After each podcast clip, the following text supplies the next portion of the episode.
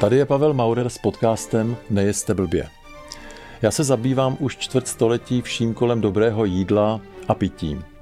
Mým tématem je i plítvání vodou a potravinami, kvalita farmářských a biosurovin a také celý náš životní styl, protože já si myslím, že šťastné a správné přijímání a taky pohodové vylučování zásadně ovlivňují všechno kolem nás a samozřejmě nás samotné.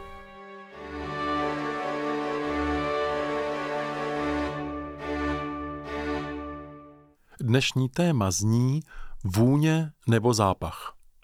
Vážení gastronauti, aroma, zápach, pach, óder, smrádeček či naopak vůně, tak to je u jídla a pití asi vůbec jedna z nejdůležitějších věcí.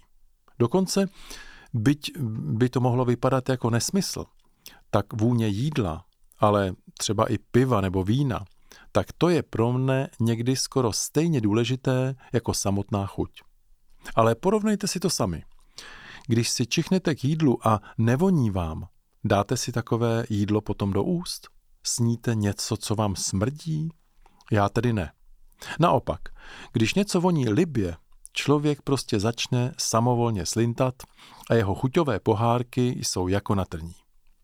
Čich prostě neošálíte.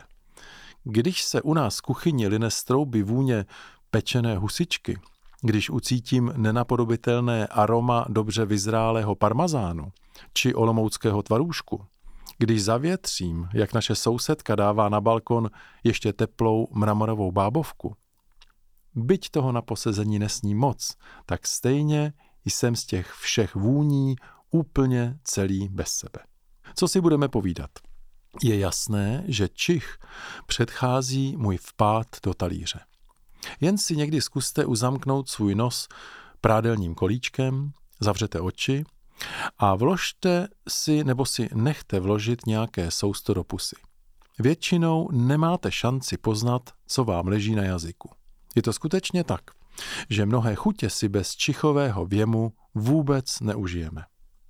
Čich je pro nás žaludek vlastně taková předsunutá signalizační jednotka, která nám dává varování. Nejest ten salám. Smrdí.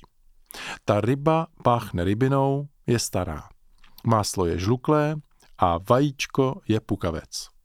Doporučuji vám vřele, naslouchejte těmto varovným signálům pozorně, protože důsledky jsou velmi nepříjemné. Reklamovat špatné boty je snadné, ale reklamovat špatné jídlo to většinou moc a moc bolí.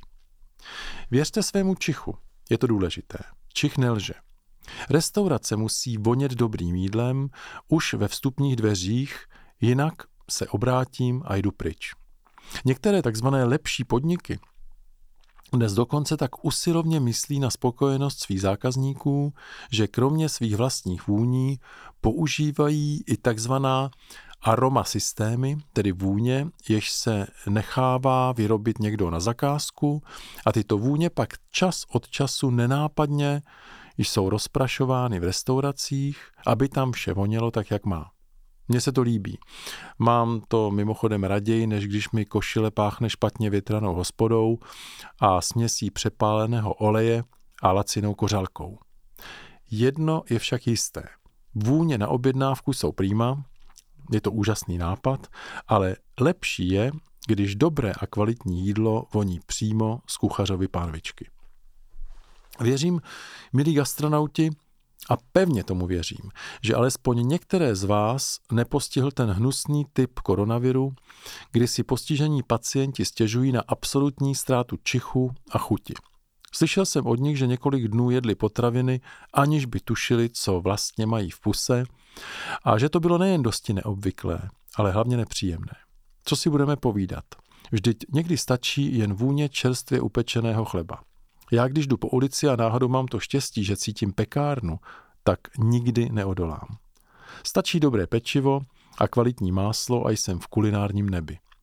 Když už jsme u těch vůní a aromat, všimli jste si někdy při svém cestování, že každé město a i každá země mají své specifické vůně a pachy?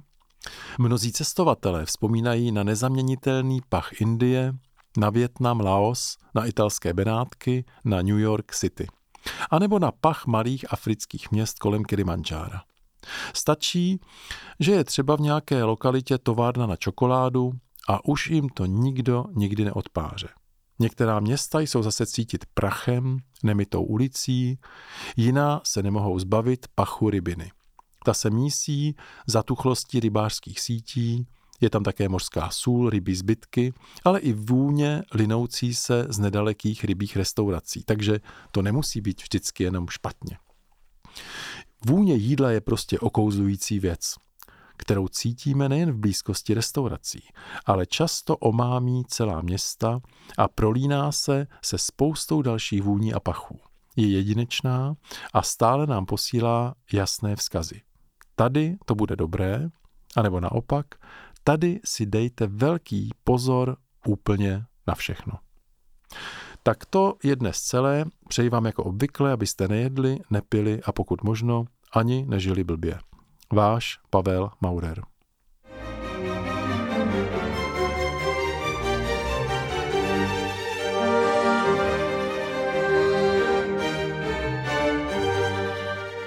Pokud vás moje podcasty zaujaly, budu rád, když je budete sdílet na svých sociálních sítích i pro ostatní zájemce. O mých názorech se můžete také dočíst každých 14 dní ve středu v deníku Metro.